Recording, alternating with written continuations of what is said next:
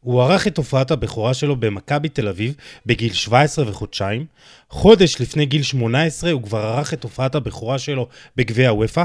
הוא שיחק בקפריסין ובשוויץ, ולמרות שיש לו למעלה מ-320 הופעות בקריירה, זה נראה שהיה חסר לו קצת מזל בדרך, וללא הפציעות הרבות, יכול להיות שהיה יכול לעשות יותר. ניסו קפילוטו נמצא איתנו היום, פתיח קצר ומתחילים לדבר על הכל.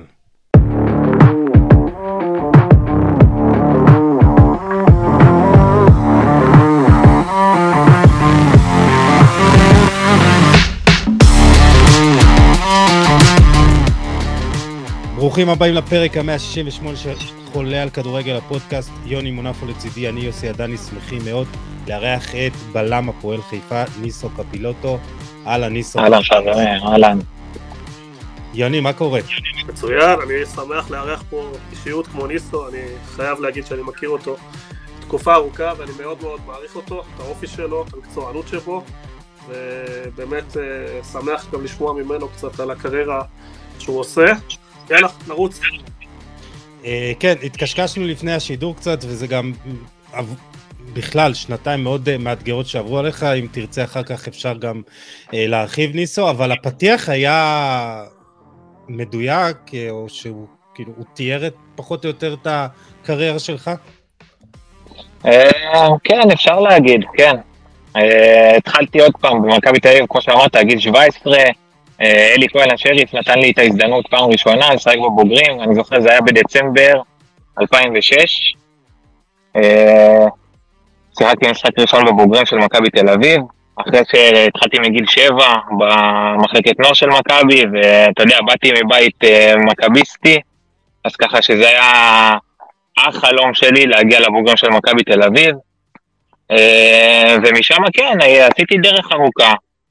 עם הרבה פציעות בדרך שקצת עצרו אותי, זה נכון, אבל uh, כל uh, מקטע שהיה לי, אתם יודעים, במהלך הקריירה, uh, ואני עדיין ממשיך אותה, כן, זה לא שאני עושה איזה סיכום, אבל uh, כל מקטע שהיה לי, uh, אני חושב שהשגתי הרבה הרבה דברים מהחלומות שהיו לי בתור ילד.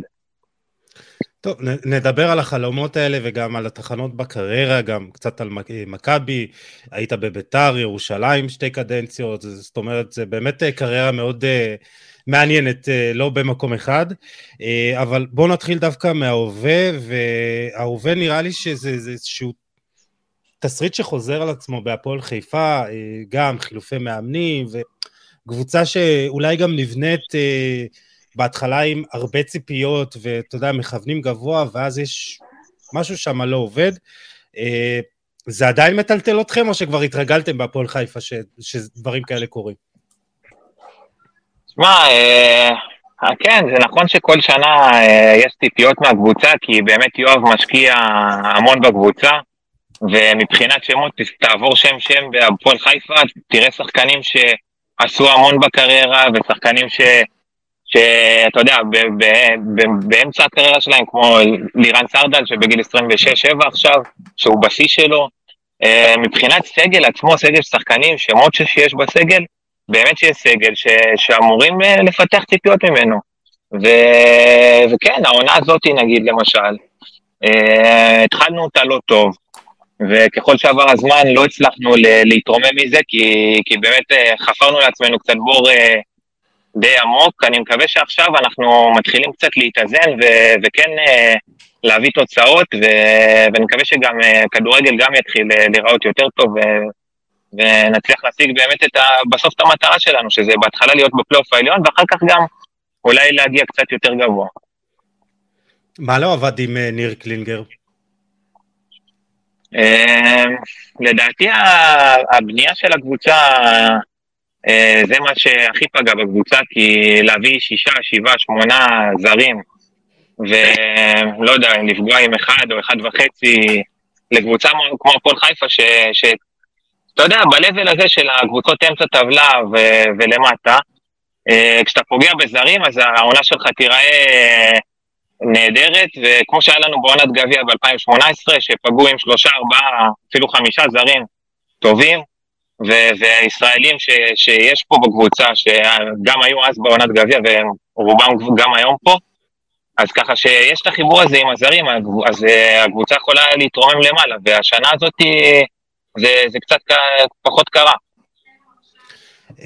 כן, תשמע, את האמת, בשבוע שעבר דיברנו עם חיים סילבס, וגם הגענו להפועל חיפה, וזו שאלה שעלתה אז. ואמרנו שיכול להיות שכל הבעיות בהפועל חיפה מתחילות, מתחילות ונגמרות, בזה שאין דמות ניהולית מקצועית אחת שאתה יודע, מתווכת בין הבעלים למאמן.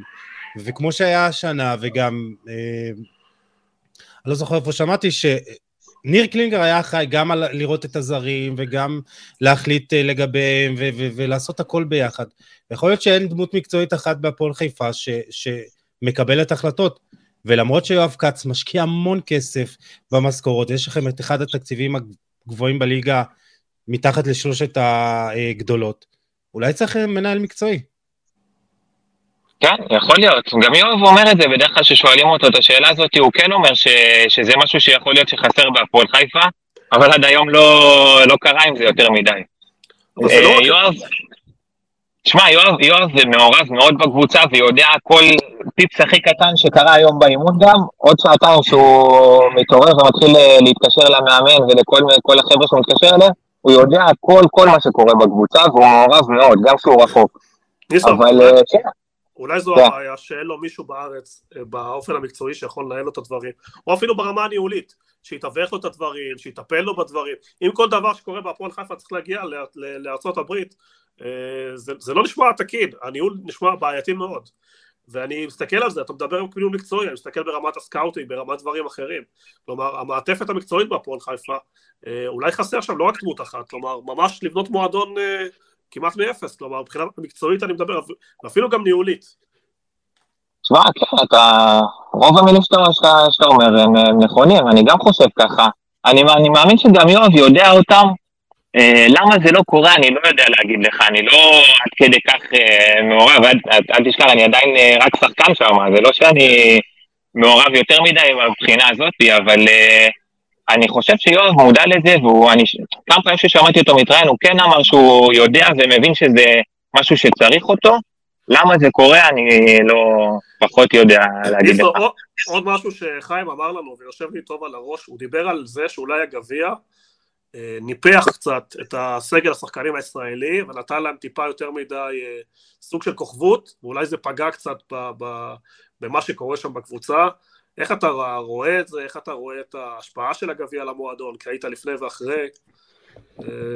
שמע, אני חושב שהגביע, אה, יכלנו למנף את העונה הזאתי למקום הרבה יותר גבוה אל תשכח שנמכרו לנו שחקנים שהיו ברגים משמעותיים, כמו חנן, כמו עדן, אה, לא, מי, צריך, מי עוד היה? שמואל, שיימן, אה, מקסים אולי עזב אחרי זה, לא זוכר בדיוק מי החבר'ה שעזבו בעונה אחרי זה, אבל מבחינת השחקנים, כולם היו בעונת שיא שלהם, וגם אחרי זה נלחמנו בשנתיים אחרי הגביע, נלחמנו, כאילו בשנייה האחרונה לא, לא השתחלנו לפלייאוף, או שנה אחת השתחררנו לפלייאוף ושנה אחת לא השתחררנו לפלייאוף.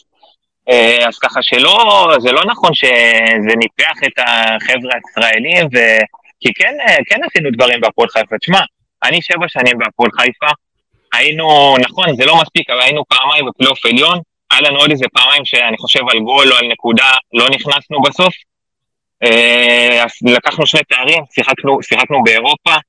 אני חושב שכן עשינו דברים, נכון שהציפיות הן כל שנה שנהיה בפלייאוף עליון, מבחינה תקציבית זה גם נכון להגיד את זה. אבל אה, כן עשינו דברים יפים אה, בהפועל חיפה בשבע שנים שאני נמצא שם. אה, בסדר, עכשיו בשנה וחצי האחרונות יש יותר אכזבות מהצלחות, אז כולם, אתה יודע, נתפסים על זה ולא זוכרים לך את, ה, את מה שעשית. זה גם בסדר, כבר אנחנו רגילים לזה בכדורגל שלנו. זהו, אנחנו ננסה לשנות את זה עד סוף העונה הסדירה ולנסות להיות שם. איסו, אתה מכיר את כל הסיפורים על המקלחות והבעיות, מים כחמים וכל השטויות שמוציאים על אה, יואב כץ. תן לנו מבפנים, מה דעתך? כלומר, היית מכבי תל אביב, שזה אולי אה, גם אולי היית בתקופה לפני קרוב, שזה הפך להיות באמת אימפריה, אבל עדיין ברמה ישראלית אני מניח גם שעלית לבוגרים היו את התנאים הכי טובים, ויש לך יכולת להבחין כמה התדמית של יואב קוץ אה, נכונה, כמה זה סיפורים, ואני אשאל אותך אחר כך עוד שאלה בנושא הזה. אבל תן לנו... אני חייב לפני שאתה עונה, לפני שאתה עונה, ניסו, אה, אני, אני חייב להוסיף שאומרים שהמוטו של יואב כץ זה אני משלם משכורות גבוהות ואתם תסתדרו. לגבי הכל, האקסטרות והכל, אז הבמה שלך. בוא, בוא אני אסדר לכם את העניינים.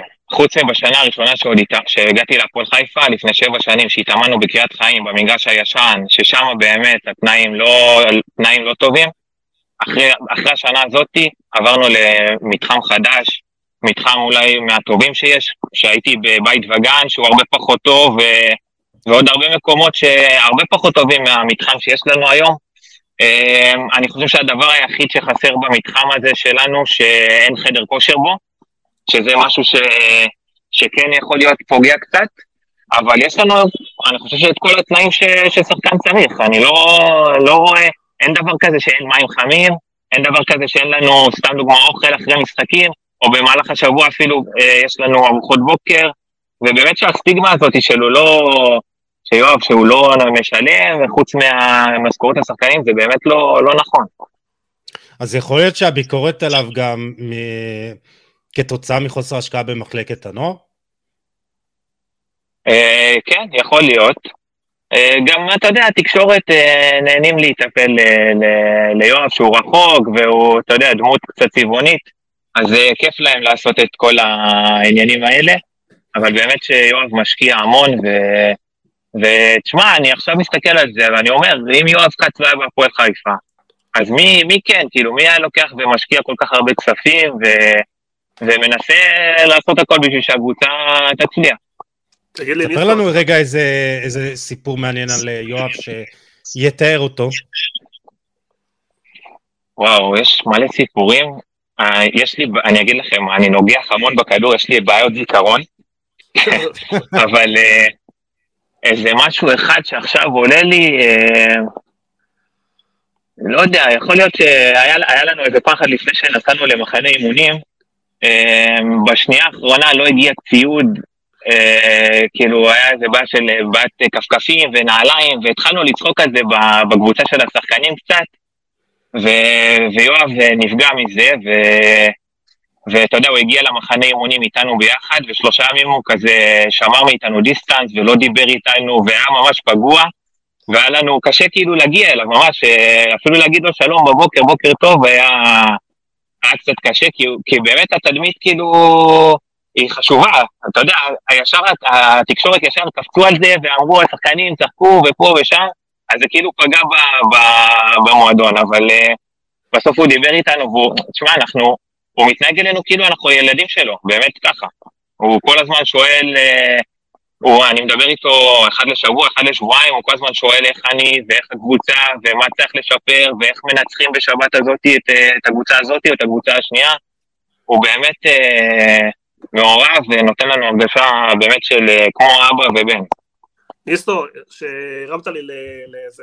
אם עכשיו אתה אחרי שבע שנים בהפועל חיפה, עכשיו אני שם אותך מנכ"ל, מה הדבר הראשון שהיית עושה עבור יואב? מה הדבר הראשון שהיית משלם במועדון? שם דמות מקצועית שת, שתתווך, שתהיה, אתה יודע, תעבוד במשותף עם, עם מאמן שמגיע, ונותנת ליואב, אתה יודע, הוא לא מבין גדול בכדורגל, הוא איש כדורסל בעיקרון. כן. אז uh, נותן לו את ה... שם איש אה, מקצועי ש, שבאמת יכול לשפר את המועדון בצד המקצועי, בונה איזה חדרון עם חדר כושר, כי זה משהו שמאוד חשוב מבחינתי. וזהו, בעיקרון אלה שני הדברים שהצד המקצועי הוא הכי חשוב. תגיד לי, ליטו, כמה הוא... אתה לא רוצה להיות הדמות המקצועית הזאת? סתם ש... מה זה לא שם? זה השאלה, יוני? לא, אני אומר, לא, אתה רוצה להיות המנהל המקצועי הזה? אני? כן. שמע, זה משהו שיכול לעניין אותי, אבל אני... קשה לי עוד לחשוב על, ה, על היום של אחרי, אני כאילו מרגיש ש, שאני רוצה עוד להישאר בכדורגל. עכשיו נגיד הוא יציע לי הצעה כזאת, אני אגיד לו לא, כי אני רוצה לשחק כדורגל עדיין. אני מרגיש שאני עדיין אה, שייך לליגת העל, שייך, לר, שייך לרמות האלה. הפציעות קצת מקשות עליי, כי אתה יודע, זה לחזור כל פעם מאפס, לחזור לכושר ולחזור שוב לבנות את השרירים והכל, ואז אתה משחק משחק שתיים, ועוד פעם אתה יורד לאפס מבחינת כושר ושרירים, וזה שובר אותך גם מנטלית. אבל uh, הנה עוד פעם, חזרתי ואני נלחם עדיין, אני לא רוצה, לא רוצה לוותר עדיין. ניסו, עוד כמה הוא מתייעץ עם שחקנים? אה, בנוס... אני יודע שהוא מתייעץ הרבה עם שחקנים, ואני בטוח שאתה בכוורת הבחירה של הפועל חיפה, לאור הניסיון שלך, אבל עד כמה הוא מתייעץ באמת עם שחקנים בקבלת החלטות על שחקנים, מאמנים? אה, כי אמרת שהוא מדבר איתך כל שבוע-שבועיים, אז תשתף אותנו קצת עד כמה בעצם הוא נעזר בכם, השחקנים הוותיקים בקבוצה.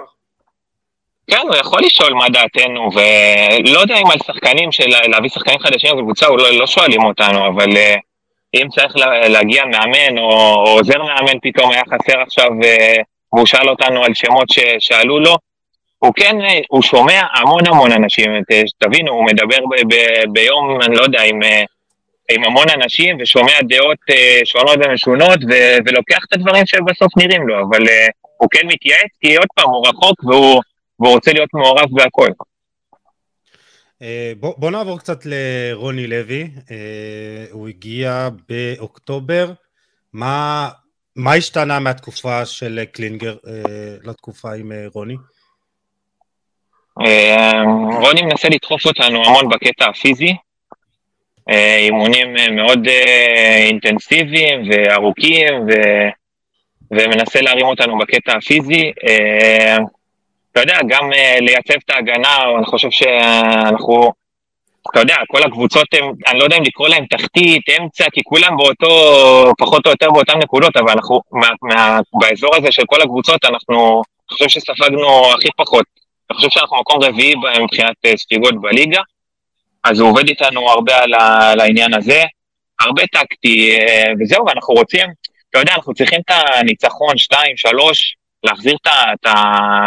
ביטחון, את האמונה ביכולת שלנו, כי יש הרבה, הרבה איכות בקבוצה הזאת, וזה רק עניין של אה, ניצחון, שניים, שלוש, אה, שאתה תביא אותם אפילו בכוח, להשיג קצת נקודות כדי שייתנו לך את הביטחון, ואז גם אנחנו נוכל אה, לחזור ולשחק כדורגל שרוני גם רוצה, כי, כי כרגע זה, זה, זה לא מספיק, מה שאנחנו מציגים זה, זה לא מספיק, גם אנחנו מבינים את זה, גם רוני יודע את זה ועובד איתנו המון, וזהו, אני מקווה שהנה, ניצחנו בסכנין, ניצחנו את חדרה, אני מקווה שנמשיך את, ה, את הדרך הזאת.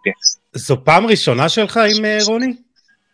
לא, אני, אני הייתי איתו גם בביתר, הוא בקדנציה הראשונה, ש... הראשונה שלי בביתר, אה, הוא החליף את אלי כהן באמצע העונה, וגם אה, היינו, ב, היינו קבוצה באמת עם שמות שאתם אפילו לא, אני לא יודע אם תכירו, שהיו שחקני הרכב בביתר ירושלים, היינו קבוצה חלשה, ו... והיינו בתחתית בהתחלה, ורוני הגיע. ועיצב אותנו, והצלחנו לא, לא הגענו לפלייאוף העליון, אבל אה, אפילו לא היינו במאבקים של תחתית. אז זהו, דיברנו הרבה על סטיגמות בקשר של אה, יואב כץ, והסטיגמה המרכזית של רוני לוי, שהוא מאמן מאוד אה, קשוח, שמאוד קשה להגיע אליו. אני מאמין שהוא עשה איזה שינוי בשנים האחרונות, אבל איזה סוג מאמן הוא? כמו שאמרת, קשוח, אני, אני חושב שהקטע הזה הוא, בכדורגל הישראלי צריך אותו. זה משהו שאין אותו להרבה מאמנים למה, אתה, אתה ו... מרגיש שהמחויבות של שחקנים פה בישראל נמוכה? לא יודע אם זה המחויבות, אבל ה... אתה צריך, כאילו השחקן הישראלי צריך כל הזמן מישהו שיעמוד לו על הראש וידחוף אותו. ככה הרגשתי רוב, ה... רוב הקריירה. גם הייתי בחו"ל, אז גם הרגשתי את זה, אתה יודע, אחרת, שיחקתי בשוויץ נגיד, אה, אתה, אתה רואה את ה... את הקצב באימונים, ורוני כן, כן דוחף לזה, זה, זה קצב שנגיד היום אנחנו מתאמנים בפועל חיפה בקצב ש, שמתאמנים בו בחו"ל. אז זה משהו שהוא מאוד uh, חשוב ומאוד עוזר, וגם, תשמעו, אני חזרתי עכשיו מחודשיים uh, פציעה, התאמנתי בקושי שבועיים וחזרתי לשחק, ובגלל העצימות שיש באימונים, זה עזר לי אחר כך לחזור להיכנס למשחק ו- ונגיד לסיים 90 דקות בדרבי שלא שיחקתי אה, המון זמן. אז זה משהו ש, שכן עוזר. עם אה, קלינגר האימונים היו בקצב נמוך יותר? או מה היה שם? מה, כן, קלינגר יותר דוגל ב... עכשיו אה, מישהו יגיד שטיפה הוא עייף או טיפה כואב לו, אז הוא יגיד לו, כאילו הוא יוריד ממנו קצת, וכאילו ייתן לו, אתה יודע, יותר, אה, להוריד, ו- ואצל רוני הוא יותר דוחף, ו- ולא לא נותן להוריד את הרגל מהגז.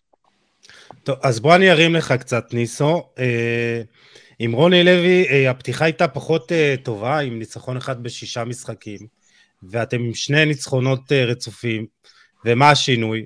אתה נכנסת פעמיים כמחליף, שני ניצחונות, אמרת סכנין וחדרה, אז כנראה שהיו צריכים אותך על המגרש, לא? כן, אתה יודע, נכנסתי, נכנסתי לעניינים. אה, הי- היינו צריכים לשמור בסכנין על היתרון, והצלחנו לעשות את זה. אה, גם נגד חדרה, שנכנסתי, הובלנו 1-0. כן, אני שמח שאני מנסה, אתה יודע, אני עוד לא בשיא שלי מבחינת היכולת, כי עוד פעם, הייתי פצוע אה, די מתחילת העונה, כי תחילת העונה הייתי פצוע לחודשיים, חזרתי לשני משחקים ושוב נפצעתי לחודשיים, אז זה, זה כאילו לא שיחקתי מתחילת העונה. אז זה לא במשחק 2-3 אני אחזור כבר לכושר, לכושר שאני, שכולם מכירים אותי. אבל אה, לה- להביא מהניסיון ומה... והאיכות שעדיין יש לי, אה, אז כן, זה יכול לעזור לקבוצה, ואני שמח שכרגע, בינתיים בשני המשחקים האלה, זה כן, זה כן עזר. ניסו, אני חושב שהשנה החתמתם בערך חמישה בלמים לדעתי, עם שתיים שלושה זרים שהוחלפו, ושלושה ישראלים. איך אתה מתמודד עם זה ברמה המנטלית, ברמה של להבין שאולי המסר שמעבירים? כלומר, תן לי קצת על ההתמודדות שלך על ה... עם כל מה שקרה שם, אני- בתפקוד שלך, ב- ב- ב- אתה יודע, בשחקנים אני שבאים מב- עליך. מבטיח לך שאם לא הפציעות שלי, לא היו מביאים אותם בכלל. אה, אז ככה שאין לי יותר מדי מה לעשות עם זה, הם מביאים אותם כי, אתה יודע, אה, הייתי פצוע בשנתיים האחרונות אה, הרבה, אז היה חייב להביא מישהו. אני, אתה יודע, כשאני חוזר לכושר ואני בכושר שלי, אז אני לא מפחד משום תחרות, אני יודע מה אני שווה, וגם בדרך כלל אה, רוב הקריירה שלי, אה, אה, המאמנים שאימנו אותי ידעו לתת לי לשחק, כי בסוף זה מי שטוב משחק. אז עוד פעם, הביאו, הביאו שחקנים כי לא תמיד הייתי כשיר, ובסוף כשאני חוזר צריך להתמודד, להתחרות על ההרכב, ומי שטוב ישחק, אין לי בעיה עם זה. אני בתחרות תמיד יותר טוב.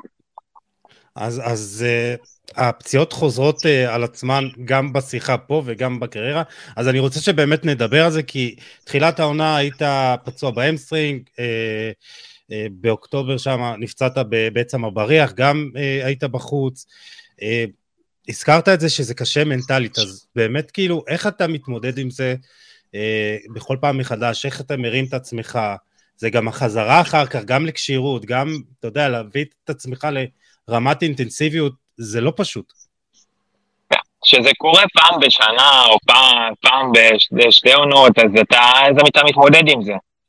כשזה מגיע לך אה, פציעה אחרי פציעה אחרי פציעה, אז זה באמת, הפעם, הפצ- הפציעה האחרונה שלי בש, בעצם הבריח, אחרי שהייתי פצוע חודשיים וחזרתי לשני משחקים וישר שוב נפצעתי, אה, אני אומר את האמת, זה שבר אותי והייתי אולי שבועיים אה, מנטלית שבור לגמרי, ואמרתי איך אני עושה את זה עוד פעם, עכשיו מתחיל שוב אה, שיקום ולחזור לכושר, והשרירים, ש... כל השרירים יור... יורדים לך ואתה צריך להחזיר אותם, ואז לך תחזור. לכושר מלא של אימונים ומשחקים, וכל הדברים האלה רצים לך בראש ו... וכאילו מקשים עליך. אבל אה, מצד שני אתה מסתכל ואתה אומר, אה, תשמע, לא בא לי, לא בא לי לסיים עם זה ככה. אני עשיתי מבחינתי קריירה די יפה, לא רוצה שיזכרו אותי בתור אחד שזהו, בשנתיים האחרונות שלו לא שיחק כמעט, ו... ורק היה פצוע וסיים ככה. אז, אה, אז היה לי קשה בהתחלה, אבל אה, אתה יודע, יש לי, יש לי את המאמן האישי שלי, יש לי צוות שאני הולך איתו, ש... אה, שזיאותרפיסט שאני הולך איתו הרבה זמן, שלאט לאט אה, הכניסו לי את המוטיבציה שוב, והתחלתי לעבוד קשה, וחזרתי לעצמי, והנה אני שמח שעוד פעם אני בעניינים.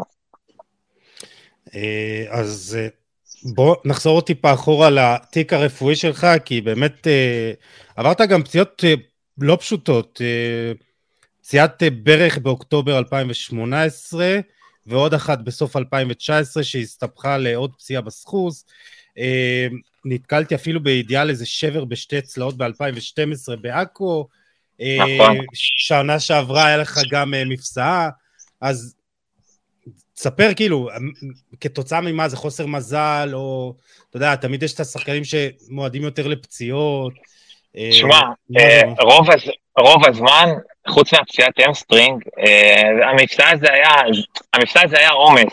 ה hamstring שנקרא לי, אני חושב שזה היה פציעת אה, שריר, אולי היה בין הבודדות שהיו לי. כל הפציעות שהיו לי זה השברים, שבר, שברים בצלעות, שבר בעצם הבריח, עומס של הברך, אתה יודע, של כל הקריירה שאתה רץ ו- ומשתולל וזורק את הגוף שלך, אז uh, הסחוס והמיניסקוס, הכל נשחק לך, אז ככה שאין לי הרבה, כאילו, אני, אני עובד כל הקריירה שלי, חוץ מהאימונים של הכדורגל, אני עובד עם מאמן אישי קבוע, ו- ופילאטיס, ומה שאתם לא רוצים. מבחינת uh, לשמור על הגוף שלי, אני כן שומר. יש פציעות שאין לי דרך למנוע אותן, אתה עושה גליץ' ומישהו דופק לך ברך בצלעות ואתה שובר שתי צלעות, אין, אין לך איך למנוע את זה. או אתה נופל אותו ושובר את עצם הבריח, אין איך למנוע את זה. אמ, זהו, זה, זה אין מה לעשות, זה, זה חלק מהמקצוע שלנו, צריך להתמודד עם זה. זה נכון שזה יכול לעצור אותך ולפגוע בך, אה, אבל עוד פעם, הנה, גם עם, גם עם הפציעות האלה, הצלחתי, הצלחתי להשיג אה, את רוב, עשיתי וי על, על רוב הדברים ש, ש, שחלמתי עליהם כשהייתי ילד, ונשאר לי עוד איזה משהו אחד שאני מקווה שאולי אני אצליח להשיג אותו. אליפות. שזה אליפות, אליפות. זה הדבר היחיד שחסר לי בקריירה שלי. ניסו, אני מסתכל על השם. עכשיו זה קצת קשה עם הפערים שנוצרו בין, אה, אתה יודע, הבטן והתחתית, מהשלושת הגדולות, אז זה צריך להיות איזה משהו כמו לסטר 2015. כן, השנה אולי, השנה זה בטוח לא יקרה, אבל אני לא יודע, אני מסתכל פתאום על דודו גורש כזה, שפתאום בגיל 30 ולא זוכר כמה, מעכו עבר לבאר שבע ולקח אה, אליפות או שתיים. אה, יש דוגמאות. אז אני אף פעם לא סותם את הגולל על העניין הזה. וזהו, בוא נראה, הלוואי גם עם הפועל חיפה, לך תדע. כמו בשנת 99-2000, אה, שהפועל חיפה היו אלופים. תגיד לי, ניסו, כן, היה, היה לך תקופה, אני מסתכל קצת על היריבות עם מכבי חיפה, והיה תקופה של שלוש שנים, אני חושב, שניצחתם כמעט כל דרבי, או בוא נגיד שלא ניצחתם, היה תיקו, הייתה כמעט שליטה מוחלטת במשחקים האלה, ועכשיו כמובן בגלל הגודל של המועדון התהפך. איך, כמה, עד כמה הדרבי חשוב בהפועל חיפה? עד כמה התקופה הזאת אתה זוכר אותה בתור אולי הזיכרון? חוץ מהגביע, אני חושב, הכי יפה אולי מה, מה, מהתקופה שלך שם. שתף אותנו קצת על הדרבי בחיפה. כן, השלוש שנים הראשונות שלי בהפועל חיפה באמת לא הפסדנו דרבי, ואני זוכר שהיינו מגיעים אה, למנהרה לפני המשחק, ו... והשחקנים של מכבי חיפה היו פוחדים, באמת, אתה היית מרגיש את זה. או אם היו, אם היו מובילים עלינו, הייתי, הייתי כאילו רגוע ובטוח שאנחנו חוזרים למשחק ומנצחים אותו. זאת הייתה הרגשה בשלוש שנים האלה. אה, כי עוד פעם, גם מכבי חיפה לא היו בשיא שלהם, וגם אנחנו היינו בשנים אה, טובות. יותר טובות. אה, וכן, עכשיו זה, זה קצת התהפך. הדרבי בחיפה הוא... תשמע, עברתי גם את הדרבי בתל אביב, זה, זה שני דרבים שהם אה, בשביל האוהדים, זה, זה כל עולמם, המשחק הזה. אה, אתה צריך, לת...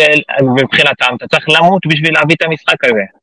ועכשיו שהיוצרות התהפכו קצת וזה נהיה יותר קשה, אנחנו מנסים באמת לעשות הכל, כל דרבי, לתת, באמת לתת את החיים שלנו. לפעמים זה לא הולך, סתם דוגמא, הדרבי האחרון, קיבלנו אדום בדקה 24, עזוב שהרמות הן באמת, אה, אה, זה לא אותה רמה כרגע, אבל אה, גם לקבל דקה 20 אדום נגד מכבי חיפה, שכבר הובילה, אה, זה קשה מאוד. אבל כן, אנחנו, לכל דרבי, הקהל בא ומנסה לדחוף אותנו, ו- ולא משנה איפה הקבוצה, הקבוצה נמצאת, אה, תמיד תמיד יהיה רצון לנצח דרבי. תשמע, זה, זה נראה שהפערים ממש אה, גדלו. כאילו, זה גם הדרבי בשנה שעברה 5-1, גם בגביע 5-1. אה, לא קל. כן, לא קל, אבל צריך להתמודד. אה, תשמע, אנחנו עדיין משחקים כדורגל ו-11 על 11, נכון, הפערים עוד פעם גדולים, אבל אה, אה, יש לנו שחקנים שרוב רובם אה, שחקנים עם ניסיון שיכולים לצמצם את הפערים האלה אם הם בתקופה טובה. Uh, כרגע הקבוצה הייתה בתקופה פחות טובה, עכשיו אנחנו לאט לאט אני מקווה שאנחנו מתחילים להתרומם, ובוא נראה, אני מקווה שבדרבי הבא, ש... שיהיה לנו לקראת סוף העונה הסדירה, נצליח לעשות אותה טובה. אה, אני, אני מקווה שיהיו כמה דרבים בפלייאוף העליון, דרבי ירושלמי. הלוואי, זה החלום שלנו. תשמע, יכול להיות דרבי ירושלמי, חיפאי אה, ותל אביבי, באיזושהי קונסטלציה. מעניין זה יהיה, ומשחקים עם קהל זה יהיה מעניינים, זה יהיה מעניין כמובן. אה, אני רוצה שדווקא ככה נחזור להתחלה, מכבי תל אביב, כמו שאמרנו, אתה גדלת שם, שיחקת במועדון עד 2012. ועזבת לפני אה, עידן קרויף, לפני, ה, לפני ההצלחה הגדולה. אה, אני מניח שזו הייתה מכבי תל אביב שונה ממה שאנחנו רואים. אז תאר לנו את המכבי של אז. שונה לגמרי, זה אפילו לא קרוב למה שהיום יש. אה, זה היה בתקופה שלוני הרציקוביץ' היה הבעלים, והוא גם, הוא היה לקראת הסוף שלו כבר. אז ככה שהיו תנאים טובים, זה מכבי תל אביב עדיין, ו... ועדיין רצו לרוץ לאליפות, למרות ש... שרוב הסגל היה מורכב משחקנים, אה, משחקני בית. סתם דוגמה, בעונה שהייתי בן 19 ושיחקתי את רוב המשחקים אה, בבוגרים, היה לנו בהרכב את שפונגין ודור מלול ואורי שטרית וליאור ז'אן ומישאלוב ותמיר כחלון ושרן ייני, המון שחקני בית, שאתה יודע, נתנו לנו את הבמה. אה, אני חושב שגם זה היה ב-2010, עשינו עונה, זה היה בעונת דאבל של הפועל תל אביב. בעונת אה, עם הקיזוז, עם מכבי חיפה, שהם נלחמו על, אה, על האליפות. ו- ואני חושב שעשינו עונה טובה, מקום שלישי, אבל אה, אתה יודע, מכבי תל אביב רוצים לזכות באליפויות, לא משנה מה, ושנה אחרי זה פתאום אה, הזיזו את כולנו הצידה, נשארו כמה בודדים והביאו מלא זרים ושחקנים אה, יותר מנוסים. לא יודע, אבי סקרול היה, וקלמי סבן, ו- ואלברמן הגיע, ויואב זיו, אני לא זוכר את כולם. אז ככה שהזיזו אותנו הצידה, וזהו, והרוב יצאו להשאלות. גם אתה יצאת לאשדוד, הפועל עכו, אתה חושב נכון. שהיית אמור אה, לקבל יותר צ'אנסים שם? אולי, אבל אה, לא עניין אותי, אני אחרי שהתחלתי לשחק בוגרים, לא עניין אותי כבר אה, להיות שחקן ספסל במכבי תל אביב, זה לא היה בשבילי האטרקציה, בוא נגיד ככה. אני רציתי לשחק, ידעתי שרק במשחקים אני אוכל להתקדם ולצבור ניסיון, בטח שבתור בלם שאתה צריך את הניסיון, אז ככה שברגע שהבנתי שאני לא הולך לשחק, ישר הלכתי וביקשתי להיות מושל והלכתי לשחק. מי, מי, באיזה שלב החלטת שאתה עוזב? כי משם אה, עברת לאלקי לרנקה מהליגה הקפריסאית, מה, מה היה הטריגר שאומר, טוב, אני צריך תה, לחפש תה, אה, את המקום שלי ב, ביעד אחר? אז עוד פעם, הטריגר היה שאחרי עונת 2010, ששיחקתי 24 משחקים, אני חושב, בליגה, בבוגרים של מכבי תל אביב, עונה לאחרי, לאחר מכן מביאים את ניבלדו ופביצ'ביץ' ואבי סקרול, ואני מבין שאני לא, לא הולך לשחק הרבה. אז הלכתי לשחק בחצי עונה באשדוד, אה, אחר כך אה, עברתי לעכו, עונה שלמה, ועשיתי עונה טובה, ועם הקבוצה ביחד, גם כל עכו נרא, נראו טוב, ב... זה היה בליגת העל. וזהו, ואז הגיע, לא רציתי להמשיך עם כל ההשאלות האלה ו- ו- וכל הזמן להיות תלוי במכבי, אז יצאתי לקפריסין לשנה אחת כדי למנוע אחר כך את כל העניין של לשלם את דמי השבחה, כן. ובגלל זה יצאתי לקפריסין, היה לי הצעה מקבוצה שם של אה, אמצע, תחתית כזאת, אמצע טבלה. אה, זהו, הלכתי לשחק שם.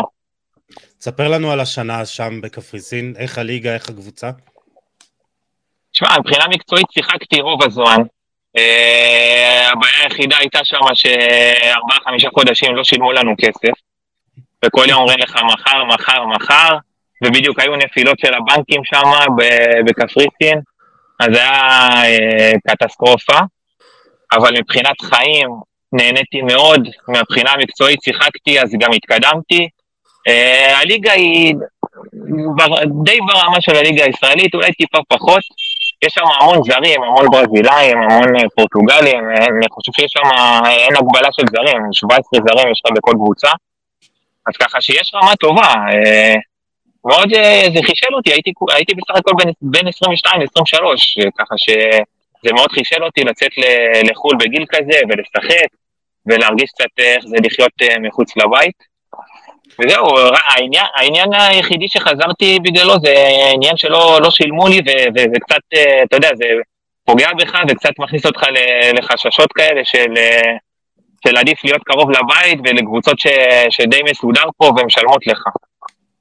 אז ספר באמת אה, על, על, על השהות שם, מבחינת אימונים, רמת מתקנים, אתה מגיע לשם ומקבל שוק לחיוב או לשלילה?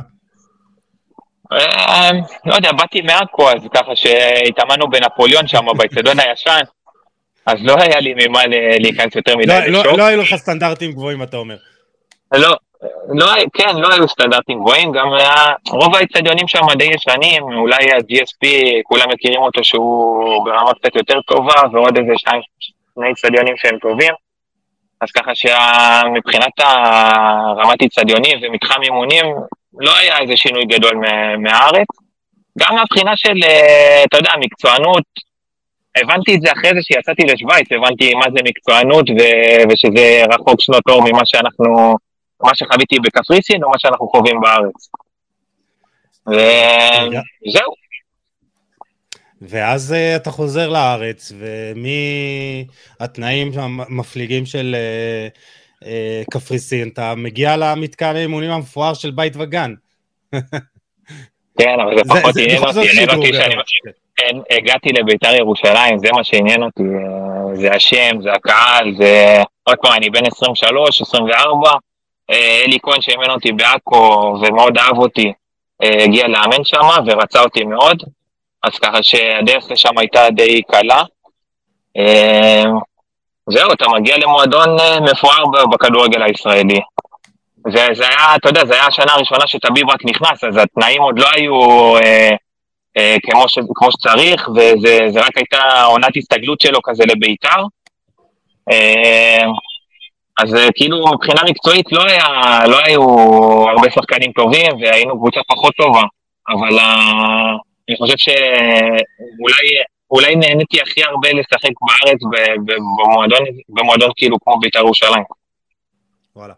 ואתה מתאר את זה שאתה בגיל 23, ואתה יודע, אתה עדיין ילד, בכל זאת, גדלת במכבי תל אביב, אבל אתה יודע, אה, אה, יש, יש שחקנים שמגיעים לביתר ירושלים וקורסים תחת הלחץ, כי זה, אתה יודע, זה גם משחק אה, זניח עם שלושת אלפים צופים, הקהל יושב עליך על הראש, אז באמת, כאילו, איך אתה מתמודד עם הלחץ הזה? למזלי, קודם כל, אה, במחזור חמישי נסעתי גול נגד הפועל תל אביב בטדי, ו-30 אלף איש היו באצטדיון, וזה ככה קנה לי כרטיס ללב של האוהדים של בית"ר. אה, אבל אה, אתה יודע, האמת שמבחינה אישית עשיתי עונה ממש טובה בבית"ר, באמת נראיתי טוב. בגלל זה גם אחרי זה יצאתי, אחרי העונה הזאת יצאתי לשוויץ, באמת שהרגשתי טוב, גם כשרוני הגיע, אז זה עוד יותר דחף אותי, ו- ו- ובאמת באמת אה, הרגשתי ממש טוב מבחינה גופנית, נראיתי טוב. אה, זהו, אבל אה, מבחינת להצליח קבוצתית היה מאוד קשה, באמת, היה, הייתה קבוצה לא טובה, פשוט ככה. זה שהקהל אה, תמיד רצה שננצח ותמיד שדחף אותנו, זה נכון ו- וזה כיף. לפעמים זה גם לא כיף, כי מצפים ממך להמון, ולפעמים גם uh, מצפים יותר מדי לעומת, מה ש...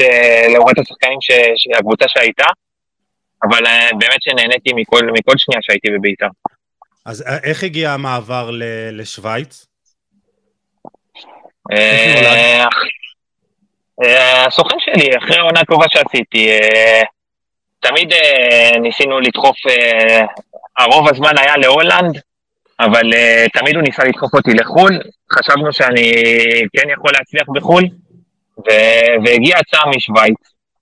לא בהרבה כסף, אבל uh, לא עניין אותי כל כך כסף, בגיל 24 רציתי רק לצאת ולנסות uh, uh, להצליח לשחק uh, בחו"ל. גם שווייץ זה מדינה שאם אתה עושה עונה אחת טובה, אתה ישר uh, עף לאיטליה, גרמניה, כל מה שקרוב שם, כל הזמן יש לך סקאוטרים שבאים לראות את המשחקים. אז ככה שזה מה שעניין אותי, עניין אותי המקצועי, פחות העניין הכספי.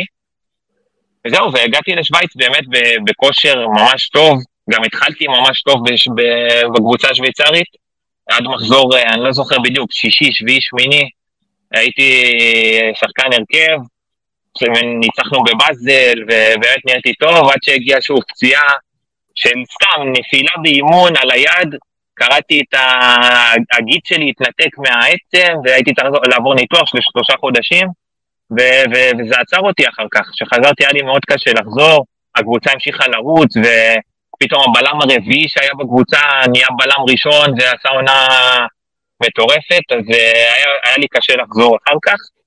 וזהו, ומשם היה לי, הדרך הייתה קצרה חזרה לביתר, כי ביתר פנו אליי אחרי העונה הזאת בשוויץ, ואני אחד שאם אני לא משחק אני לא, לא חושב פעמיים, אני, אני, אני הולך לתחנה הבאה שלי. אז היה, היה לך חוזה שם והחלטת לחזור לישראל? כן, כן. הגעתי איתם לאיזשהו הסדר, רציתי לחזור לארץ ולביתר. גם בביתר בנו קבוצה הרבה יותר טובה ממה שעזבתי את ביתר. אז ככה שהחלטתי שאני מוותר, בדיעבד טעות חמורה וטעות קשה, שאשתי עד היום אה, אה, נותנת לי שתי פליקים. אשתי, אשתי נהנתה מכל רגע בשוויץ, היא גם ילדה את הילדה הראשונה שלנו בשוויץ, אה, אז זה ארץ שלגור בה זה חלום, זה כאילו אתה גר בציור, אז היא נהנתה שם מאוד, והיא גם, גם אמרה לי, אתה תראה שאתה תתחיל שנה חדשה והכל משתנה בשנייה והכל נזיל, ואני כמו, אתם יודעים, כמו סתום, אמרתי לה, לא, אני רוצה ביתר, אני רוצה ביתר, ויאללה, חוזרים לארץ. זו, זו החלטה לא- שאתה הכי מתחרט עליה בקריירה?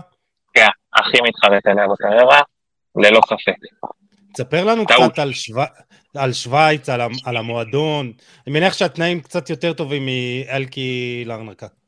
כן, כן, שם זה כבר, אתה מגיע ורק בבדיקות הרפואיות שבודקים לך אפילו את השיניים, וכל טיפס בגוף שלך בבדיקות הרפואיות לפני שאתה חותם, אז אתה מבין לאן הגעת, ואז אתה מתחיל, אתה מגיע למתחם אימונים, ויש לך הכל מהכל, וכל טיפס שאתה אז מבקש אתה מקבל, ואפילו על הציוד, אפילו אם זה כובע גרב או צעיף או לא, מה שאתה לא רוצה, אה, מוטבע לך המספר שלך ושם שלך ומה שאתה לא רוצה.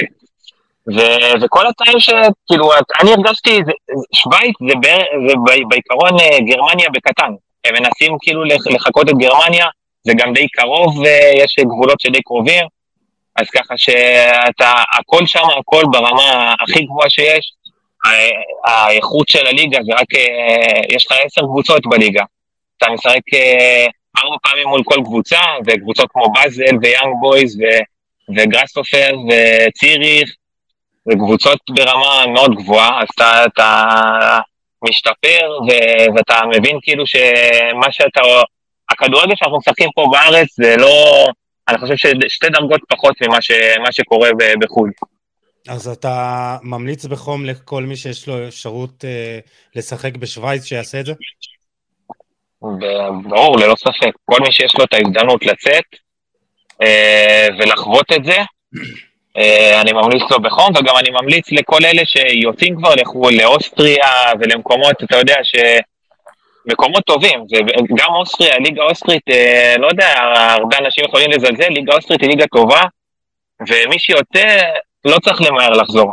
תמיד יהיה לאן לחזור, ואם יש אפשרות אה, להישאר ו- ולחוות את זה שם, אז אה, עדיף. ניסו קצת משהו שלמדת או לקחת מהמאמן שם, משחקנים אחרים, אולי משהו ברמת המקצוענות, משהו ברמת הטקטית, איך התפתחת אה, בחוויה הזאת? יש, אה, הדבר הכי, הכי חזק שלקחתי שם זה, סתם דוגמה עכשיו הקבוצה היריבה מניעה כדור, והקבוצה שלנו הולכת טיפה אחורה, לגיטימי. אה, נתנו פס אחורה, אתה חייב לתת את ספרינט של 2-3 מטר לדחוף קדימה, לדחוף את כל הקבוצה שלך, אה, בשביל לצמצם מרווחים ולהקשות על היריבה שלך. זה משהו שנגיד בארץ יעשו אותו בריצה קלה, אז שם אתה חייב לדפוק ספרינט של 2-3 מטר בשביל לצאת קדימה. זה משהו שלקחתי ואני השתדלתי לעשות אותו רוב הקריירה שלי אה, אחרי שחזרתי כאילו משוויץ. אה, אני חושב שזה הזיכרון שלי הכי, הכי, כאילו שמשהו שלקחתי לקחתי אותו להמשך הקריירה שלי. אנשים שאתה בקשר איתם? שחקנים, מאמנים מהתקופה הזאת? אה, יש לי שני חברים שאני עדיין בקשר איתם, אחד, הם לא משחקים כבר, הם לא משחקים בשוויץ, אחד כבר פרש מכדורגל, אחד משחק ב... דווקא הוא משחק באריס לימסול, כן, אריס לימסול, בקפריסין, חבר שהוא פולני. אה, היה לי שם איזה ארבעה חמישה חבר'ה שהיינו ממש אה, חברים טובים, וגרמו לי להרגיש קצת, אה, קצת בבית. דניאל סירוצקי. יפה. מאיפה אתה מכיר אותו, תגיד? יאללה, ניסו. היה חלוץ המוביל לא? היה חלוץ המוביל. כן, הוא היה קצת פצוע שם כשאני הייתי, אבל כשהוא חזר הוא כן, הוא שחקן ברמה גבוהה, הוא גדל בביירן מינכן. וניסיתי כמה פעמים להביא אותו אפילו להפועל חיפה, ולא יודע, לא הסתדר כל כך. אבל בסדר, הוא עושה, הוא עושה את שלו בליגה בקפריסין. תגיד לו שאני מכיר אותו, כי עקבתי אחריך, לא, לא משהו אחר. אה, אוקיי. נו הנה, אתה רואה, יש, יש לך קצת טאץ' uh, בלהביא שחקנים להפועל חיפה, עכשיו אתה צריך רק להצליח להביא אותם. כן, אני, האמת, האמת, אחר כך שאני חושב על זה, אני אומר, למה אתה מכניס את הראש שלך, פתאום הוא לא יהיה טוב, אחר כך יגידו לך, למה אמרת לנו, אחר כך אתה, אני כאילו רוצה להביא שחקנים טובים ששיחקתי איתם, נגיד בשוויץ, ואז אני אומר לעצמי, עזוב, אל תתערב, תתן להם לעשות את העבודה שלהם, אתה תעשה את העבודה שלך, ו- וכל אחד יעשה משהו טוב בו. אה, תן לנו שם, אולי אה, נעשה קצת scouting, אה. נראה מי זה, יש לך איזה מישהו שאתה רוצה. האמת שהיום מהקבוצה השוויצרית לא נשאר אפילו אפילו הבעלים לא נשאר, הכל התחלף שם. אה, מאמנים, צוות ניהולי, אף שחקן ששיחקתי איתו אז, אה, תשמע, גם עבר זמן, כמה? מ-2014.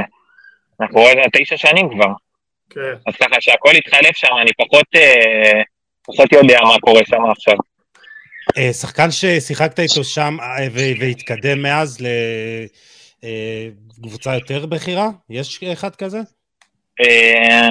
היה לנו קשר אחורי ברזילאי שאחר כך עשה הרבה כסף בקבוצות, לא זוכר בדיוק לאן הוא הלך, אבל עשה הרבה כסף והיה שחקן באמת, שאם היית שואל אותי לכל קבוצה בארץ, כאילו מהגדולות, בקלות, סגנון עלי מוחמד כזה, שהוא באמת היה שחקן ברמה גבוהה. חלוץ סלובני שגם עשה קריירה יפה, שגם נתן אצלנו קבוסביץ' קראו לו. חלוץ וגם שמאוד אהבתי אותו, הוא היה שחקן שיכול לשחק גם עם הגב וגם עם הפנים ומהיר וגולר. אז ככה, אלה שני השחקנים שעכשיו אה, עולים לי בראש, אה, באמת... אה, במיוחד דניאל סיקורסקי, אני חשבתי מאוד שהוא מתאים לליגה שלנו, בגלל זה ניסיתי להביא אותו כמה פעמים, הוא באמת, הוא גם גולר וגם טכני מאוד, ו- וטיפה גבוה, אז ככה שהוא, לדעתי לליגה שלנו הוא היה, הוא היה יכול מאוד להתאים. בסדר, כבר זה לא צלח, והיום הוא כבר בן 30, לדעתי, הוא שנתו 87, הוא, 30, הוא בן 35 היום. ככה שכבר לא, לא יצא לפועל לדעתי. לא נורא. אבל בסדר. אה, אה, חזרת לביתר, ואמרת שזה זה גם תקופת אלי טביב, ו... אה, וטביב זה היה שלא רצה אותך בסוף העונה, למרות שרן בן שמעון למה עזבת? מה היה שם בדיוק?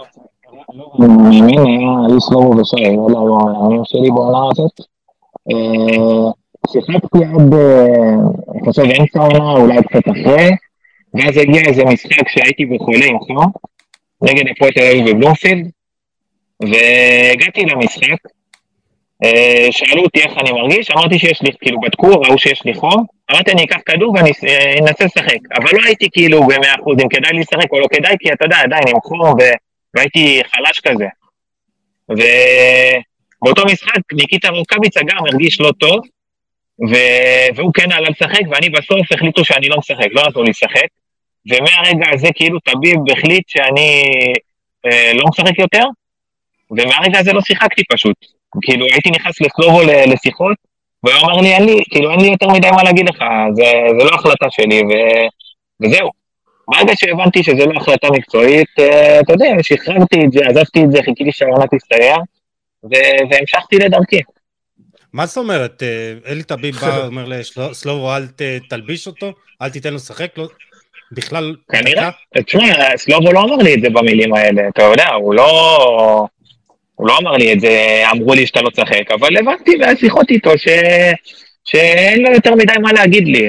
למה אני לא משחק? אין, אין תשובה יותר מדי אה, הגיונית לשמוע. במיוחד שגם בעונה הזאת, אה, כאילו שחקתי עם חסוס רועדה, והיינו צוות באמת, אני חושב שהוא אחד הבלמים הכי טובים שהיו פה, והיינו צוות טוב, והקבוצה נראתה טוב, הקבוצה עשתה עונה ממש טובה, סיימנו מקום שלישי. וגם כש, כשהיו שואלים את, את חסוס, אה, כאילו... זה- זה- אתה- זה העונה- זה העונה עם הגביע, גמר גביע? או שלא? לא, לא, לא עונה לא, עם גמר. גביע. מתב- כן. שלמה אה, ושי עשו עונה ממש טובה בביתר, סיימנו מקום שלישי, הייתה קבוצה, קבוצה טובה, וזהו, וברגע שעוד פעם, אה, במשחקים האחרונים אפילו ביקשתי מסלובו, תשמע, אני- רואה שאתה אפילו, אפילו אם יש לך בלם שנפצע ואתה אתה לא מכניס אותי, אז שחרר אותי ואני לא, אל תביא אותי אפילו לסגל, כי זה באמת, כשזה לא מקצועי אז אני כבר, אני אפילו לא נותן כבוד ל- ל- לכאלה שלא מכבדים אותי. ניסית לדבר עם טביב? לא, אף פעם. למה, יוני? למה אתה נאנח? אני אני אני רוצה אסביר להבין לך, למה אני דברים אסביר כאלה קורים. אני אני יודע שזה- יש זה- דברים ש... אני אסביר לך יוסי, יש דברים שניסו לא יכול להגיד לך, אבל שחקנים בדרך כלל לא טיפשים, הם מבינים מהר מאוד את הסיטואציה, מבינים מאוד מתי הדברים הם מקצועיים ומתי הדברים הם uh, מעבר. ולתמיד יש את השיקולים שלו ואת הפילוסופיה שלו, וברגע שהוא עושה עליך איקס, ואתה יודע את זה גם מחברים שלך למקצוע, ואתה יודע את זה גם מאנשים אחרים, וגם שחקנים נכנסים למאמן שואלים שאלות, ברגע שמאמן מגמגם או קצת לא מסתכל בעיניים, אתה יודע בדיוק מה המצב שלך, אה, וזה כנראה מה שקרה לניסו בביתר, והוא הבין אתם. זוכרים גם, אתם זוכרים את ה... שלקחנו את הגביע ושחקנו עם ביתר בגמר, אה, עידן ורד ושכטר שהיו שחקני הרכב זהו, כל זה העונה. לי- זה התבלבל לי עם העונה הזאת, כן. אז זהו, אז גם, זה הם גם לא שיחקו בגביע, בהחלטה לא של, לדעתי, לא של צוות מקצועי. אה, זה- זה די ידוע. אז רגע, לא ניסית לדבר איתו? לא, אני לא ניסיתי לדבר איתו, התאמנתי בשקט, עשיתי את מה שאני יודע, נתתי לחודש, חודשיים האחרונים האלה לעבור, ו- וזהו, והמשכתי, החלטתי שאני ממשיך הלאה. זה זה לא הפתיע אותך? או שאתה אמרת, טוב, זה הכדורגל הישראלי, זה מה יש? זה הכדורגל הישראלי וזה מה יש. יש הרבה דברים בכדורגל ש... בסוף, אנחנו כבר מגיעים לאיזה גיל פה, גיל 25-6, נכון אה, ניסו? כן, שבע 26. הוא. מה שהשחקן עושה, מחפש אה, אלטרנטיבה, מחפש מועדון אה, טוב, אה, שמאמין בו, ומתעסק בעצמו, אין לו, אין לו, הוא לא יכול לתקן את העולם, אין לו מה לעשות. אם זה המצב, זה המצב.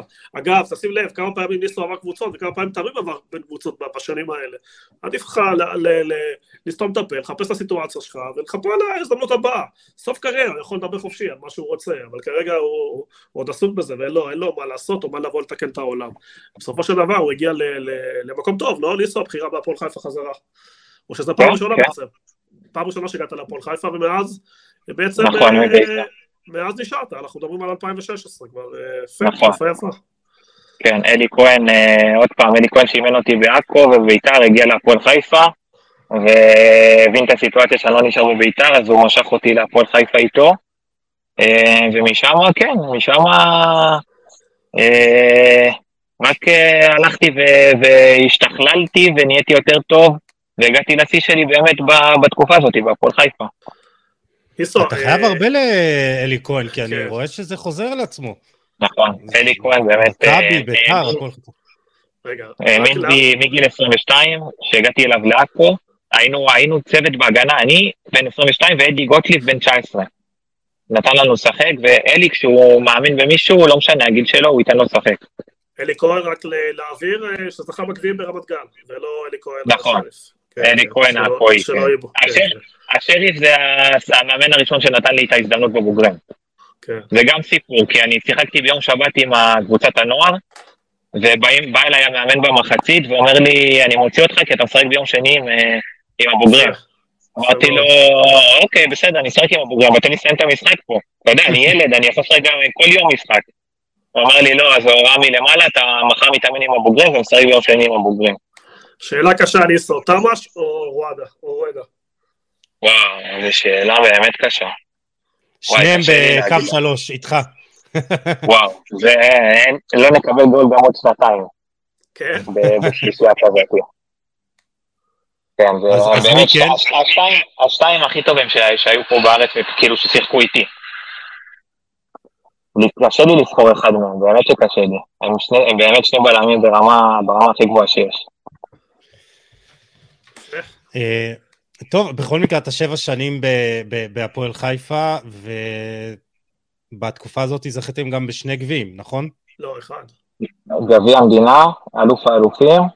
אלוף אה, אלופים, כן. כן, כן, שיחקנו באירופה אה, נגד קבוצה מפינלנד ואחר כך אטלנטה מאיטליה. ובעונה הזאת גם הגעתי לנבחרת.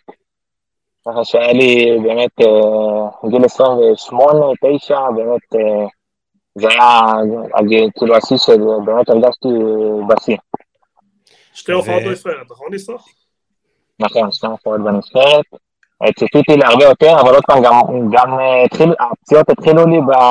אחרי הזימון הראשון שלי, נפצעתי, קראתי את הרצועה בברך, רצועה צידית. גם הייתי בחוץ לאיזה חודשיים, שלושה אפילו, ו- ואז זה עצר אותי קצת עם הנבחרת.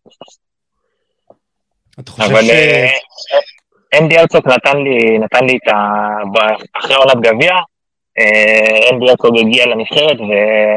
וכשהוא הגיע כן שיחקתי את השני משחקים הראשונים שלו. והתאכזבת אחר כך שלא המשכת, או ש... מה עוד קרה פעם, שם? הייתי פצוע, הייתי פצוע שלושה חודשים, ואז אה, אתה יודע, נכנסים אה, אחרים, ועשו את העבודה, ואני ניסיתי לחזור, אתה יודע, לכושר שלי, ואז התחיל רצף של, אה, אתה יודע, של פציעות כאלה, של כל הזמן עוצר אותך ומחזיר אותך אחורה, אז זה, זה היה יותר קשה. ניסו, תכונה אחת שהיית מוסיף לעצמך. לא יודע, מהירות, כוח, טכניקה, אז אני אגיד מהירות ואני אגיד אה, להיות... תשמע, אני במשחק רע, אבל תמיד, תמיד, תמיד המאמנים שהיו איתי אה, היו מעירים לי על זה שאני לא, לא צועק מספיק, לא רע מספיק, אה, אולי זה גם משהו שהייתי כן רוצה אה, להכניס לי, ל- אתה יודע, אם הייתי יותר. לדבר, מנהיגות, לכוון יותר. כן, כן. עד כמה- אני יותר... עד כ- עד כמה הגובה חשוב לבלם? אתה מטר שמונים. יחסית קצת נמוך. 81, אל תוריד לי את האחד כן, הזה. 81. רגע. שנייה, רגע, זה טרנספר מרקט, לא... לא- לא... אה, דווקא בטרנספר מרקט אתה מטר שמונים ושלוש. פרגנו לך. אז שמה העלו לי, כן, בשתיים.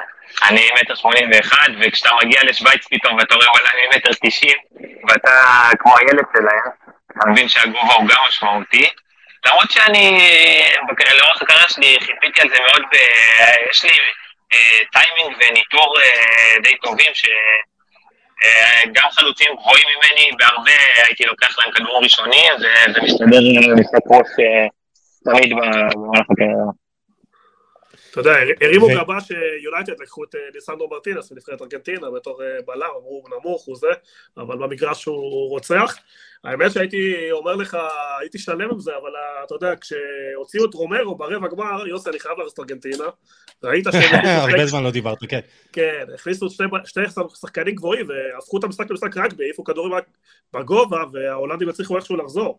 אז הייתי אומר לך שגובה לא כזה חשוב, אבל המשחק הזה תקוע לי בזיכרון בתור איזשהו אה, זה, אז אולי, אתה יודע, איזון בין בלמים, אחד יותר גבוה, אחד אה, הסגנון, של ליצנדרו יותר מדבר אליי, כי אני גם סוג של כזה של להניע כדור יותר ו- והרבה טכניקה. אה, פחות הבלמים של, אה, אתה יודע, של המכות והאולה אולה, כמו שאנחנו אוהבים לקרוא להם בכדורגל. אולה אולה. זה- זה- כן, של הבומים למעלה ובוא נילחם, בוא נרביץ. זה הבסיס שקיבלת במכבי? הטיפול בכדור? כן, זה ללא ספק. זה מגיל אה, שבע שהתחלתי, היום אומרים לנו אין להחזיק את הכדור, זה רק מניעים, ועוד פס למגן, ועוד פס לבלם, ועוד פס למגן השני, וככה שעתיים גם יכלנו להניע את הכדור. תגיד איך אתה מתכונן למשחק מבחינה טקטית? אה, מסתכל על, על מי, איזה חלוץ אני הולך לשחק נגדו, אה, רואה רגל, רגל חזקה שלו, אה, ואת התכונות שלו במגרש. אה, מריץ לעצמי קצת, אתה יודע, כל מיני סיטואציות שיכולות לקרות במשחק, וסיטואציות חיוביות, כאילו של לקחת כדור ראשון, של לתת פס טוב.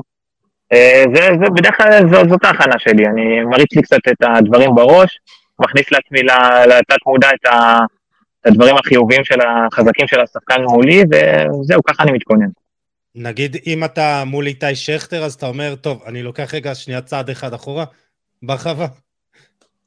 אה, כן, גם כאלה. אה, תשמע, שכטר, כשהוא עם הגב, אז צריך אה, לדעת למה הוא יודע לשים את התחת ולהסתובב עליך, אז צריך לדעת לתת לו את החצי מטר, וברחבה להיזהר לא, לא לרדת לגליצ'ים מיותרים, כי הוא יודע לדחוף את הרגל ולקחת את הפנדל. כן, כל, כל, כל שחקן, אתה אתה כבר מספיק זמן בליגה ואתה מכיר את השחקנים, אז אתה יודע כל אחד את התכונות שלו ומה הוא טוב, מה הוא פחות טוב, וככה אתה מתכונן. ניסו, איזה סוג שחקן קשה לך לשמור? מה, שחקן יותר מהיר, שחקן יותר חזק? ואם תיתן לנו איזה שחקן בליגה שיותר קשה לך מולו, או שאתה לא אוהב לשחק נגדו? אה, אני מעדיף לשחק נגד שחקנים יותר, אתה יודע, הסטטיים האלה של כאילו החזקים, הגבוהים, אני מעדיף לשחק נגדם, כי השחקנים המהירים, אתה יודע, תמיד יהיה להם יתרון כי הם באים עם הפנים אליך ועם המהירות, אז זה יותר קשה. אז אתה תעדיף את פיירו על ניקולסקו? בדיוק, כן. ניקולסקו, אני לא יודע, הוא מהיר, אני, הוא כאילו מהיר, אבל לא מהסילונים. סתם דוגמה, עכשיו יש למכבי חיפה את רוקאביצה או את פיירו, אז אני מעדיף שפיירו יפתח, כן. תגיד לי, ניסו, שאלה, זה הרבה על פיירו, אבל אני לא רוצה לדבר על הספציפי, למרות שברור שהכוונה היא אליו. אני רואה את זה אפילו על הגאדה שהיה אצלכם בהפועל חיפה. למה קשה לחלוצים כאלה להפקיע שערים? כי אנחנו רואים שהגאדה הלך לארה"ב ופירק שם כמעט הליגה, 12 משחקים, 8 שערים, 2 בישולים, ואפילו לא משחק כל, כל משחק, כאילו, הוא בקושי משחק, כלומר, הוא, הוא חלוץ מחליף, הוא, הוא פתח, ברור שבקושי הפקעה הוא פתח. אגדה, בכל שיחה שהייתה לי עם יואב בשנה שסיימנו כאילו עם אגדה, אמרתי לו, יואב, בבקשה, תחתים אותו, כי הוא ילד ויש לו פוטנציאל של יעקובו, ככה אמרתי לו, כי אני באמת חושב שהוא כזה, יש לו כוח ומהירות ועוצמות, והוא יודע לעשות שערים, ואמרתי לו, יואב, תקנה אותו במיליון היום, במיליון שקל היום, ואתה תעשה תוך שנה, שנתיים מיליון דולר גם. אה, ובסוף לא, לא הקשיבו לי והוא הלך, אני מאוד מחזיק מאגדה. Uh, הוא, הוא הגיע אלינו אחרי עונה אחת בלאומית, הוא עוד לא שיחק בליגת העל, אז הוא הגיע אלינו לליגת העל להפועל חיפה ועשה, לא יודע, שישה שערים או משהו כזה, ולהתחלה, שהוא בן 21, להתחלה זה, זה אחלה התחלה. אני חושב שאם הוא היה עושה עוד עונה שתיים בליגת העל, הוא היה מפלצת והוא היה נקנה בהרבה מאוד כסף. אבל השאלה היא למה שחקנים כאלה בסגנון הזה, אנחנו רואים את זה גם על פיירו. עכשיו ברור שיש לו גם בעיות אחרות, אבל נראה שכאילו הם מתקשים אה, לבוא לידי ביטוי. מה אתה חושב שהסיבה? לי יש את הרעיונות שלי, אבל אני רוצה לשמוע אותך. מה, קודם כל, אגדה ופיירו לא, לא אותו סגנון של... אה, לא, אבל הם... אה, כן, אבל אתה יודע, בוא נגיד שפיירו חי היום על מה? על, על קרוסים, על, על החלטות כדורגלנים. במשחקים שיותר סוגרים את מכבי חיפה, אתה שם את פיירו ויש הרבה הגבהות, אז זה משמעותי, הוא יכול לנצח משחקים. כן, ואם יש להם משחק אה, ש, שהוא יותר פתוח, אז הוא עדיף שהוא לא ישחק וישחק יותר חלוצים מהירים. Uh, בגלל זה אני חושב שיש להם סגל כזה שהם, uh, אתה יודע, הם יודעים לבנות אותו uh, לכמה סגנונות של משחק שהם משחקים מולם, ו- וככה לתכנן לעצמם את הטקטיקה של המשחק. אני אשאל אחרת. למה... אני אשאל אחרת השאלה. אתה חושב, עברת הרבה, הרבה מאמנים אתה חושב שהכדורגל פה הגנתי, לעומת שווייץ למשל, שהוא יותר פתוח, לעומת אוסטריה שהוא הרבה יותר פתוח? אני חושב שהכדורגל פה הוא פחדני יותר, והרבה הרבה אה, משחקים, אנחנו מתחילים אותם רק, לא, רק שלא נפסיד, ובמקום שיאללה בואו ננצח, כאילו זה, אני לא מדבר עכשיו על קבוצה מסוימת, זה, זה רוב הליגה ככה. כן. אני חושב שחוץ מהשלוש הגדולות, כל הליגה מתנהלת ככה. של רק לא להפסיד, ותיקו זה בסדר, ו- ולא חושבים על ניצחון. וזה משהו. שתוקע את הכדורגל שלנו. האמת שחיים אמר את זה שבוע שעבר, הוא אמר רוב הקבוצות פה חסרות איכות, אם אני שם גול אני סוגר משחק, ואם אני מקבל גול מצד שני אין לי את האיכות מספיקת אה, אה, להפקיע, אז הראש שלי, המחשבה שלי, קודם כל אה, לא לספוג, ואני אסתדר אה, למען הגול. כן, שמאמן גם יודע ששני משחקים הוא מפסיד ואז מתחיל, המעמד שלו מתחיל להתערער, אז הוא יפחד יותר, ו- וככה אחר כך הוא יעביר את זה לקבוצה שלו. שאלה אחרונה לפני שאלון סיום קצר, אה, למה אתה חושב שבכדורגל הישראלי קשה לייצר בלמים, אתה יודע, אה, היה לנו בלמים כמו טל בן חיים כאלה אה, בעבר, קל לנו יותר קל לנו יותר לייצר מנור סולומונים ואוסקר גלוכים כאלה. למה אנחנו יכולים לייצר איזה בלם על לאירופה? תשמע, לדעתי זה מתחיל קודם כל מהבית, של האבות שאומרים לילדים שלהם, אתה תהיה רק קשר וחלוץ, ומכניסים, כאילו מכניסים להם לראש אה, להיות בלם או שוער זה, זה פחות טוב, ו, וכאילו הילדים לא רוצים את זה. זה מתחיל משם. אחר כך העבודה, אה, העבודה במחלקות נוער לדעתי לא, לא מספקת ולא נכונה אה, בשביל לבנות בלמים כאלה. והדבר השלישי, לנבחרת בדרך כלל הגיעו שחקנים שהם uh, משחקים בחו"ל בתפקידים של קישור ומעלה. וסתם דוגמא, תסתכל על אלי דסה שמשחק שנים בחו"ל, והוא נראה בנבחרת כמו שחקן מחו"ל, אירופאי.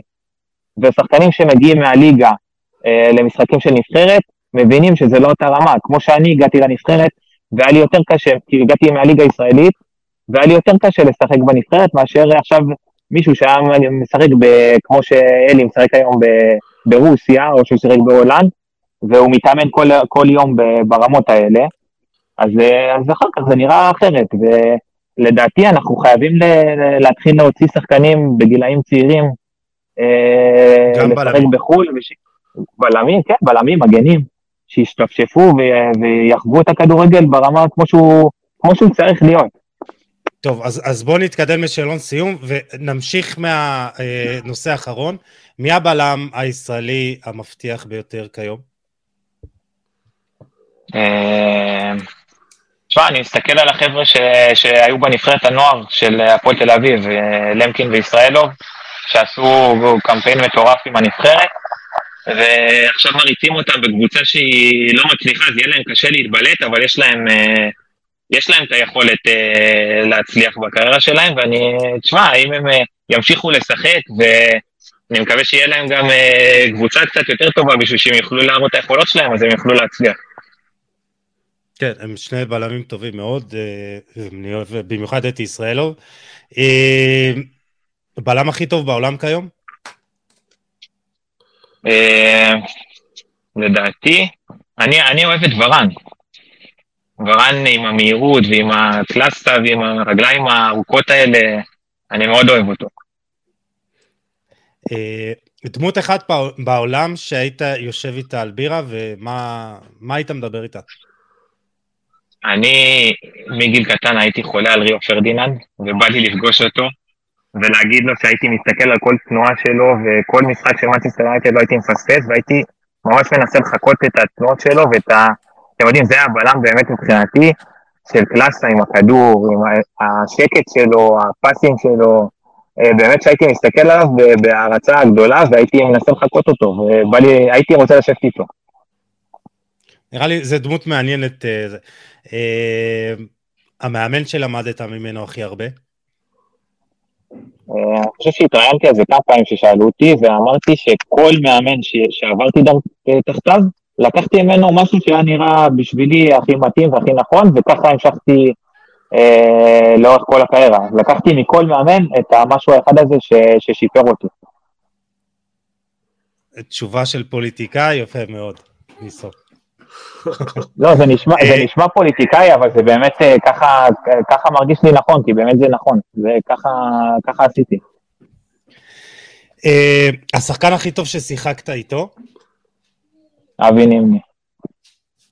וואי, זה היה קל. אתה רואה? זו כן, התשובה של... כן. לא, אבי נימני זה...